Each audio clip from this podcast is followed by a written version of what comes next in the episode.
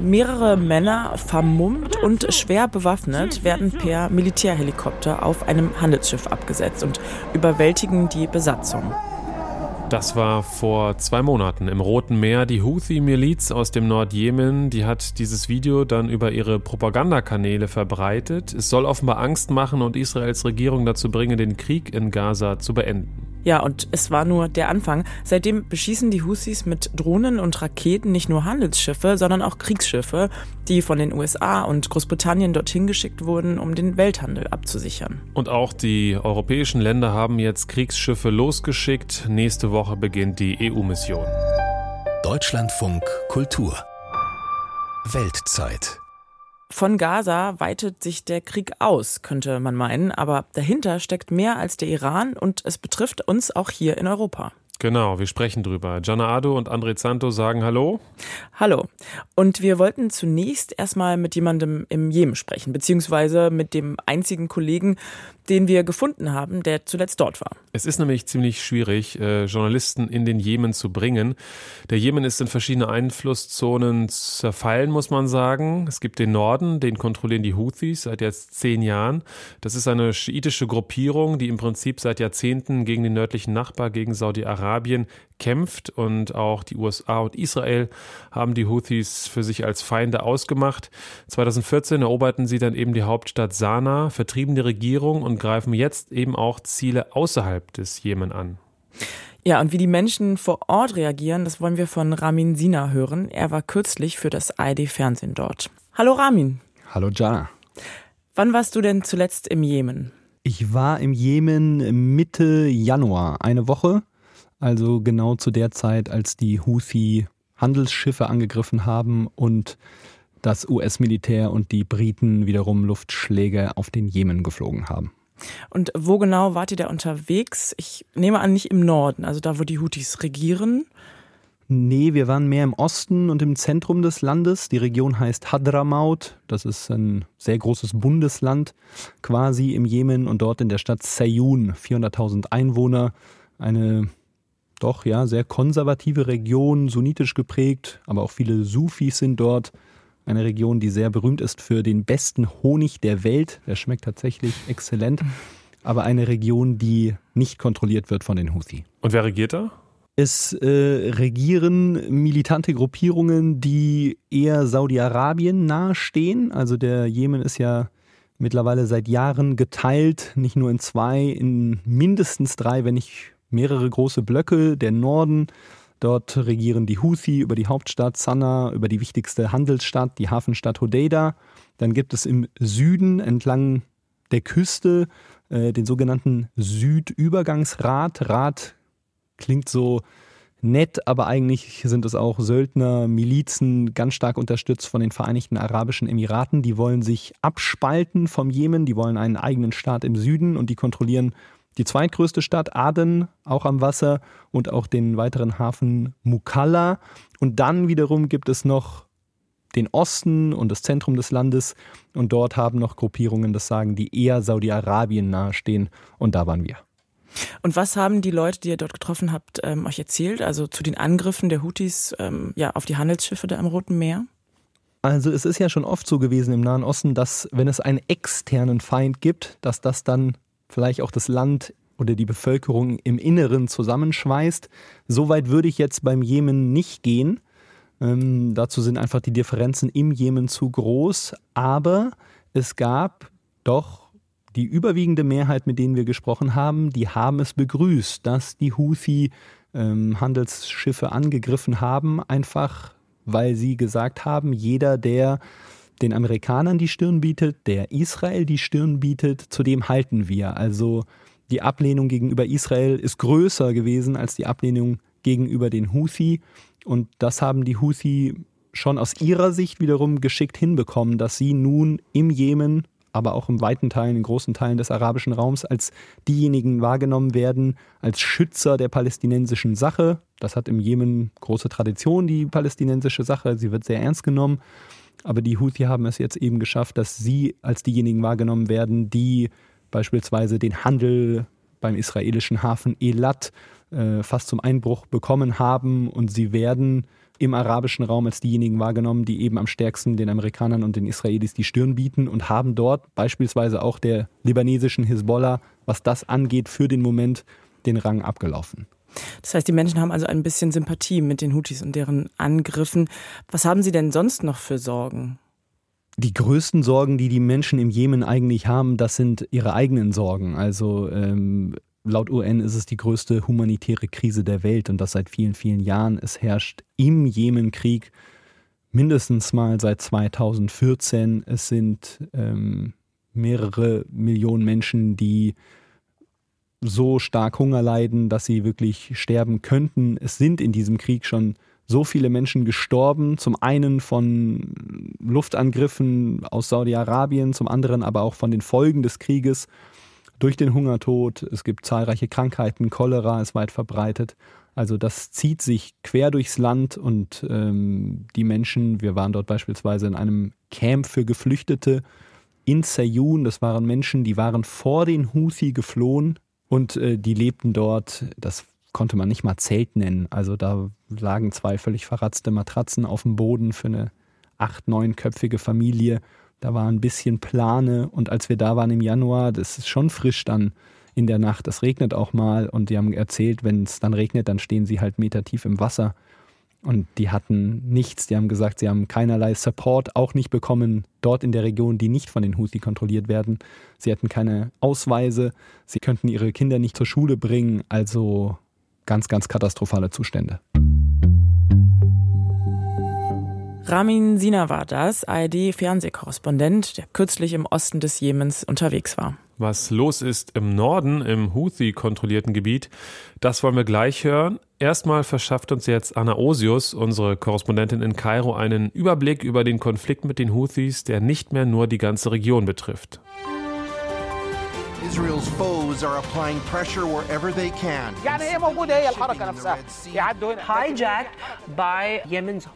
Sie sind auf der ganzen Welt in den Nachrichten. Die Houthi aus dem Jemen haben sich mit ihren Angriffen im Roten Meer in die Schlagzeilen katapultiert. Und sie machen weiter. Unsere Operation wird ausgeweitet und eskaliert, wenn der Angriff auf Gaza nicht beendet wird so ein Mitglied des Husi-Politbüros im arabischen Nachrichtensender Al Jazeera. Seit einigen Wochen erklärt die Husi-Miliz im Jemen den Gaza-Krieg zu ihrem Thema. In vermeintlicher Solidarität mit den Palästinensern wurden mehrfach Schiffe im Roten Meer attackiert, eines sogar entführt. Die Husi fordern Nahrungsmittellieferungen und medizinische Hilfsgüter für den Gazastreifen und haben angekündigt, ihre Angriffe fortzusetzen, bis Israel die Offensive im Gazastreifen beendet. Doch dahinter steckten noch ganz andere Interessen, sagt Garrett Firestein, Ex-US-Diplomat und tätig am Middle East Institute in Washington, D.C. Uh, Wir sehen hier, dass die Husi versuchen, ihr Profil zu schärfen, als wichtiger Teil der iranischen Achse des Widerstands gegen Israel. Außerdem ist es innerhalb des Jemen sehr populär, die Palästinenser zu unterstützen. Das heißt, mit diesen Angriffen steigern die Husis einerseits ihre Popularität im Jemen und andererseits zeigen sie die Unterstützung iranischer Interessen in einer Linie mit Hamas und Hisbollah. Hamas, Hisbollah, Houthi. Die Houthi-Miliz im Jemen will international wahrgenommen werden und wichtig sein. Hinter der Offensive steckt die Nähe der Houthi zum Iran. Teheran hat die Kämpfer im Jemen Berichten zufolge militärisch massiv aufgerüstet. Die Houthi sind Teil der sogenannten Achse des Widerstands gegen Israel, die vom Iran ausgerufen wurde. Weitet sich der Nahostkonflikt aus? Im Libanon beschießt die Hisbollah Ziele in Nordisrael, im Irak greifen schiitische Milizen US-Stellungen an und im Jemen feuern die Houthis Raketen und Drohnen ab. Im Jemen herrscht seit Jahren ein Stellvertreterkrieg zwischen den beiden Regionalmächten Saudi-Arabien und Iran. Riad führt eine Militärkoalition im Kampf gegen die Houthi an, die wiederum aus Teheran unterstützt werden auch wenn es in diesem Jahr eine Annäherung zwischen den beiden Regionalmächten gab und daher im Jemen eine brüchige Waffenruhe herrscht, der Iran hat nach wie vor seine Finger im Spiel und räumt selbst ein, die Husi mit Drohnen beliefert zu haben. Die unbemannten Flugzeuge, ja, der Iran hat seine Freunde im Jemen mit dieser Technologie versorgt, so der iranische Politikwissenschaftler Mosadak Bur auf Sky News. Das gleiche tun doch die USA und die westlichen Staaten auch, wenn sie Israel mit Waffen versorgen. Die Husi wären nicht, wo sie heute sind, wenn sie nicht vom Iran unterstützt würden, sagt Hege Shemerli, Ex-Terrorismussprecherin im US-Finanzministerium bei MSNBC. Der Versuch, die USA in einen Krieg reinzuziehen, ist für die Husi ein großes Ding. Sie nutzen den Gaza-Krieg nur als Vorwand. Die Husi wollen durch diese Attacken wichtig sein. Sie bekommen mehr Rekruten, mehr Unterstützung vom Iran und sie bekommen einen größeren Namen. Auf einmal sprechen wir alle von den Husi. Und mit dem Beschuss von Handelsschiffen im Roten Meer haben die Husi offenbar eine empfindliche Schwachstelle der Weltgemeinschaft getroffen. Wenn wir auf eine Karte schauen, sehen wir, warum es schwierig ist, diese Attacken zu stoppen, so der britische Militärexperte Sean Bell bei Sky News bereits vor einigen Tagen. Begonnen haben die Angriffe in der Meerenge, da ist die Lage überschaubar. Aber jetzt haben sie sich ausgeweitet in den ganzen Bereich des Roten Meeres. Das ist eine riesige Gegend, wo nur ein paar Kriegsschiffe patrouillieren. Das kann auf Dauer nicht gut gehen. Der Westen versucht jetzt, die Radar- und Raketensysteme der Husi zu treffen, aber das ist nur Technik, die dort zerstört wird. Das Gedankengut, die Absicht der Husi wird damit nicht verändert und somit wird das Problem im Roten Meer auch nicht gelöst. Wie erfolgreich die bisherigen Luftschläge der USA und ihrer Verbündeten gegen die Husi wirklich waren, lässt sich nur schwer einschätzen, Manche Beobachter sind da wenig euphorisch. Militärkenner Jamil Amemari aus Kairo. Die Husi verfolgen die Taktik eines Guerillakriegs bei den Angriffen. Sie sind gut getarnt und verstecken alles in den Bergen. Deshalb waren die Angriffe der USA und Großbritanniens nicht sehr hilfreich. Sie haben bis jetzt weder die internationale Schifffahrt gesichert, noch haben sie das iranische Waffenpotenzial, das die Milizen besitzen, ausreichend eingedämmt. It would be foolish for the United States to be involved in another war in the Middle East. Die USA wären dumm, sich in einen Krieg hineinziehen zu lassen, warnt Senator Tim Kaine bei CBS. Doch lässt sich das überhaupt noch vermeiden? Und selbst wenn angeblich weder die USA noch der Iran einen solchen Krieg wollen, kann Teheran seine Milizen noch zurückhalten? Das Säbelrasseln scheint lauter zu werden, die Scharmützel heftiger, der Spagat der Mächte gegenseitig Stärke zu demonstrieren und auf Angriffe zu reagieren, gleichzeitig aber die Lage nicht zu eskalieren und keinen großen Krieg in der Region anzuzetteln, droht nicht mehr allzu lange zu gelingen. Um nicht als Verräter der Palästinenser dazustehen, lassen die anderen arabischen Staaten die Husi bislang gewähren. Und das, obwohl zum Beispiel Ägypten die Folgen des kriegerischen Nebenschauplatzes empfindlich zu spüren bekommt. 40 Prozent weniger Schiffe als zuvor steuern den Suezkanal an, Einnahmen, die Ägypten eigentlich dringend bräuchte. Ob und wann sich die Lage im Roten Meer entspannt, ist nicht absehbar. Bis dahin nehmen viele Schiffe weiterhin den deutlich längeren Umweg über Südafrika und das Kap der guten Hoffnung. Anna Osius war das, unsere Korrespondentin in Kairo. Ja, und Hoffnung für den Jemen, die braucht man auch, wenn man eine Hilfsorganisation dort betreibt, wie Said al-Dailami. Er ist in Sanaa geboren, kam mit neun Jahren als Teil einer Flüchtlingsfamilie aus dem Jemen nach Deutschland, ist Islamwissenschaftler, war Bundeswehroffizier und hat die erwähnte Hilfsorganisation Hayati Karamati gegründet, die vor allem Kindern im Jemen hilft. Hallo. Hallo und grüß Gott nach Berlin.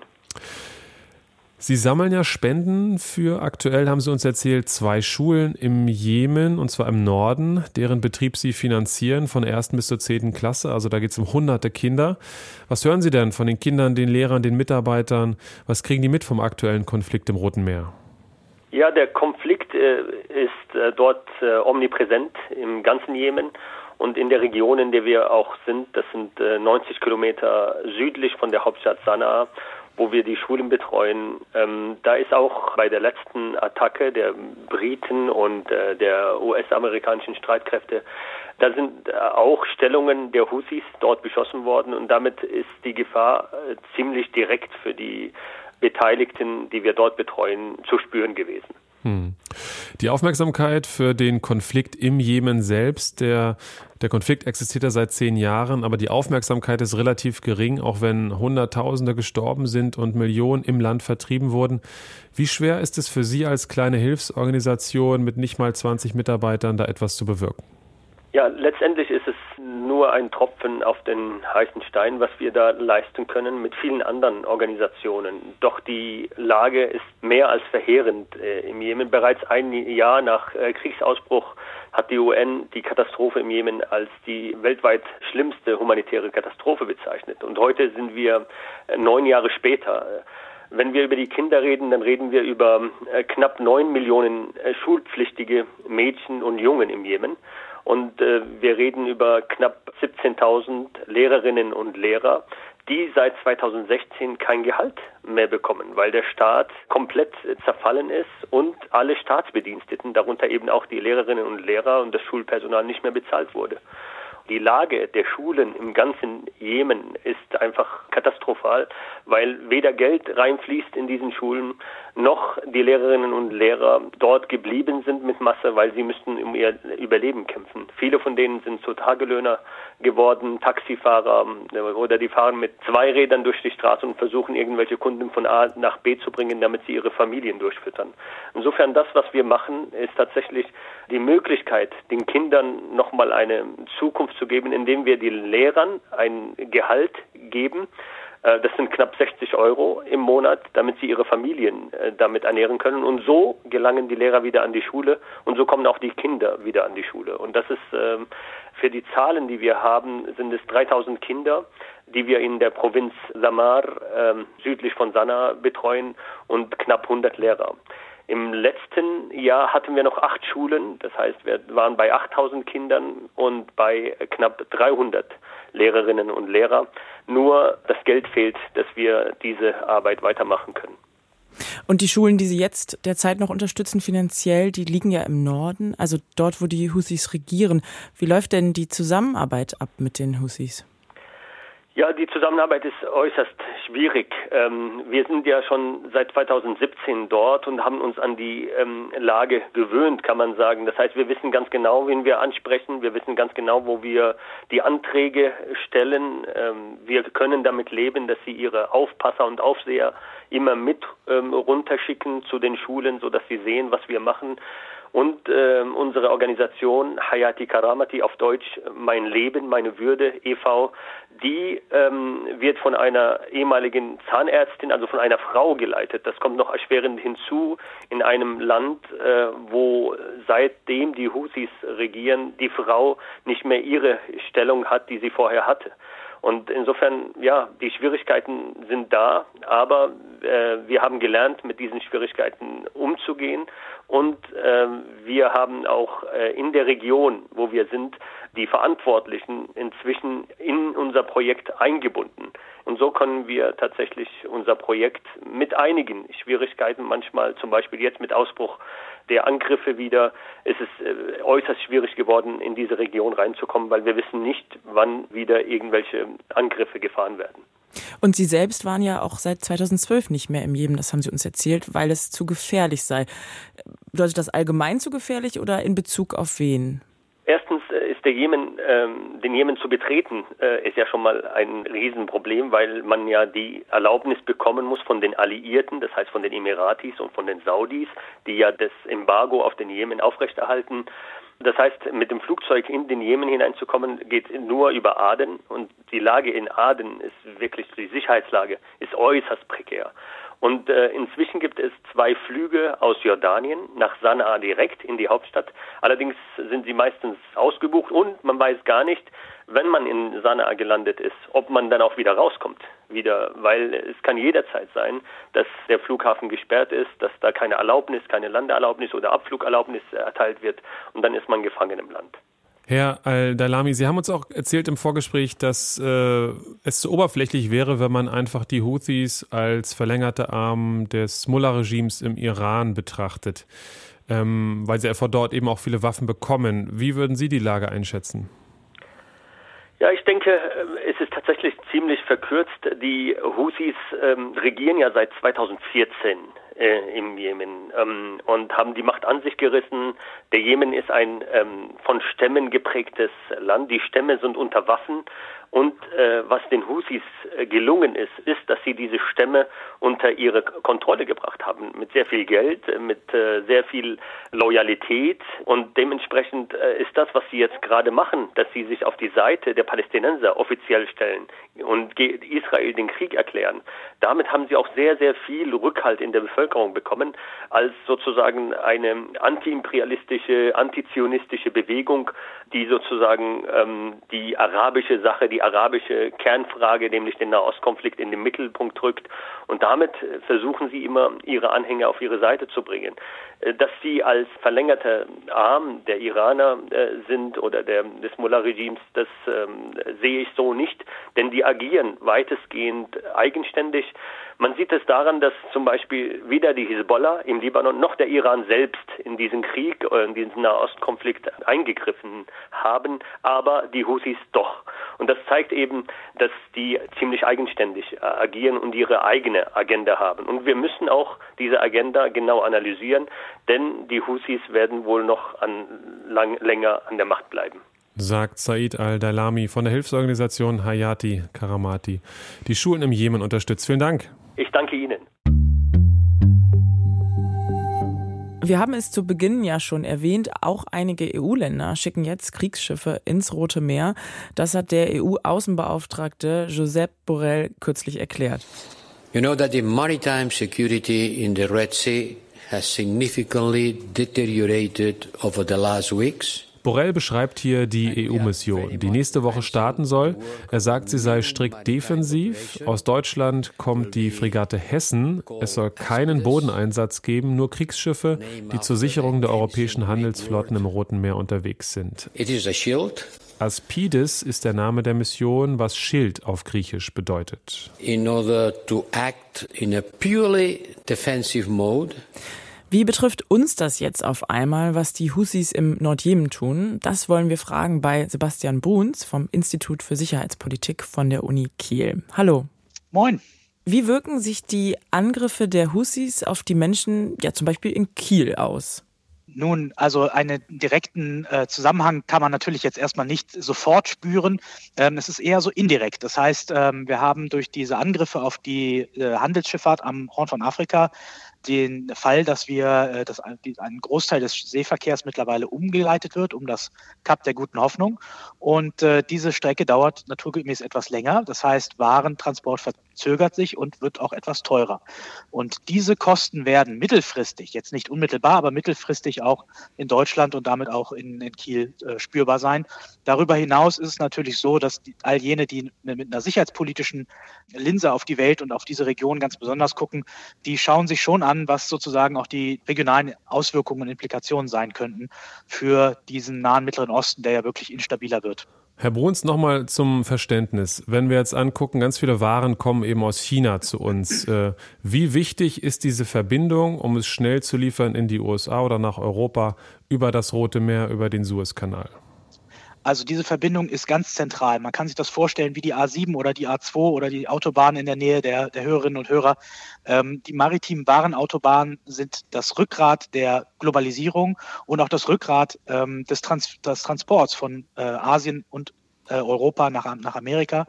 Ähm, das geht übrigens nicht nur in die eine Richtung. Also Deutschland ist ja bekanntlich äh, Export-Vize-Weltmeister nach meiner letzten Zählung. Das heißt, ganz viele äh, Produkte, die in Deutschland oder auch in Europa äh, hergestellt werden und deren Absatz zu unserem Wohlstand beiträgt, die verlassen auf dem Seewege Deutschland und Europa und äh, müssen dann in Asien oder werden auf diesem Wege nach Asien verschifft. Äh, 90 Prozent des internationalen Welthandels geht tatsächlich über See, weil das einfach die kostengünstigste Variante ist. Und äh, die Störung von solchen maritimen Warenautobahnen, ja, ist im Prinzip so, als wäre äh, eine Rheinbrücke oder ähm, eine, ein, ein Autobahnring längerfristig gesperrt. Das hat Konsequenzen, ganz konkret. Ja, und auf diese maritime Autobahn, wie Sie es nennen, schickt die jetzt auch die EU Kriegsschiffe. Was kann man von der EU-Mission erwarten? Das ist richtig. Die Europäische Union hat äh, einen kleinen Flottenverband zusammengestellt.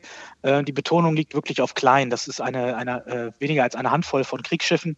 Der Gedanke ist tatsächlich der, dort in der Region eine Präsenz zu zeigen und den Seehandel, der noch durch diese Region geht, es ist nicht alles umgeleitet worden, den auch zu schützen vor den Angriffen der Houthi-Milizen. Ähm, man kann sich das allerdings eher so vorstellen wie, äh, ja, um mal eine Fußballanalogie zu benutzen, wie ein Libero. Also diese drei Schiffe versuchen, diesen, Hand, diesen Handelsweg zu schützen, so im Sinne der Raumdeckung. Hm, das ist nicht so, wie man sich das vielleicht vorstellt oder wie man das vielleicht im, im Kopf hat äh, von früher, von den großen Geleitzügen im Zweiten Weltkrieg, diese, diese Schwarz-Weiß-Bilder, wo dann jedes Schiff, jedes Handelsschiff mit einem Zerstörer begleitet wird. Dafür reicht die Anzahl der Kriegsschiffe bei weitem nicht aus. Hm. Die Briten und die US-Amerikaner sind ja schon länger dort, haben auch inzwischen Houthi-Stellungen beschossen von den Schiffen aus. Ist das effektiv oder ist das mehr so eine Art symbolische Reaktion? Es ist tatsächlich erstmal ähm, eine symbolische Reaktion, ähm, dass man zeigt, ähm, dass vor allen Dingen die Amerikaner und die Briten mit ihren Seestreitkräften, dass sie gewissermaßen für den Schutz dieser Handelswege auch aufkommen und auch äh, sich in Einsätze begeben. Inwieweit das jetzt bei den Houthis ankommt, dass die ihre äh, Raketeneingriffe einstellen, da habe ich bisher noch keine, äh, ja, noch keine Hinweise, dass das, äh, dass das ein Umdenken bei denen äh, gegeben hat. Da braucht es vielleicht noch ein paar, paar weitere Tage, paar weitere Wochen, da zu Ergebnissen zu kommen. Und inwieweit riskiert man denn vielleicht auch einen Flächenbrand in der Region? Also wie kann das weitergehen? Es ist ja so, dass dort diese Region, der Nahe Mittlere Osten, tatsächlich schon einige Konfliktherde ähm, aufweist und äh, viele der Spuren führen tatsächlich äh, zum Iran. Die große Sorge der Sicherheitspolitiker ist jetzt, dass äh, dieser, dieser Flächenbrand sich ja tatsächlich auch noch ausweitet unter, unter ja, aus, das, aus der indirekten Beteiligung des Irans am Gaza-Krieg, aber auch am, am Jemen-Krieg beziehungsweise an den Angriffen der Houthi-Milizen auf die internationale Seefahrt, dass dort äh, ja eine ein direkte Konfrontation zum Beispiel zwischen Iran und den USA droht. Das wäre tatsächlich der GAU, den man annehmen müsste. Hm, wir hoffen aber auch, und ja, Prinzip Hoffnung ist tatsächlich das, was, was gerade vieles antreibt. Wir hoffen auch, dass die Symbolwirkung von Kriegsschiffen, die eben diese rote Linien äh, formulieren und sagen, so weit und bis, bis hierhin und nicht weiter, dass das ähm, in, den, in den Hauptstädten dort in der Region äh, bei den Verantwortlichen ankommt.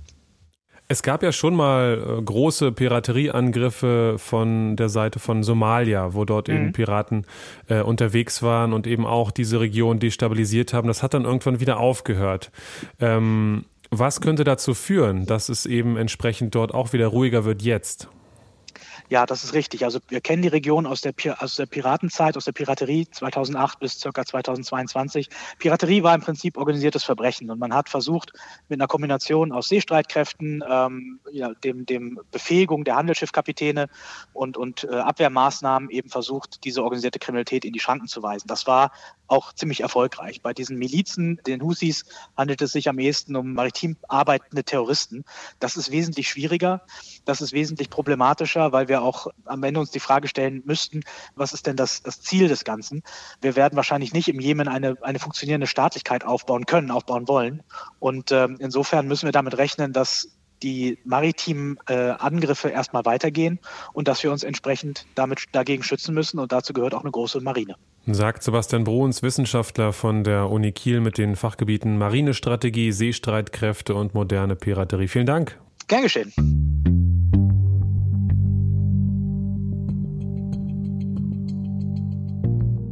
Wir haben es ja gerade schon gehört, das Stichwort Iran ist wieder gefallen.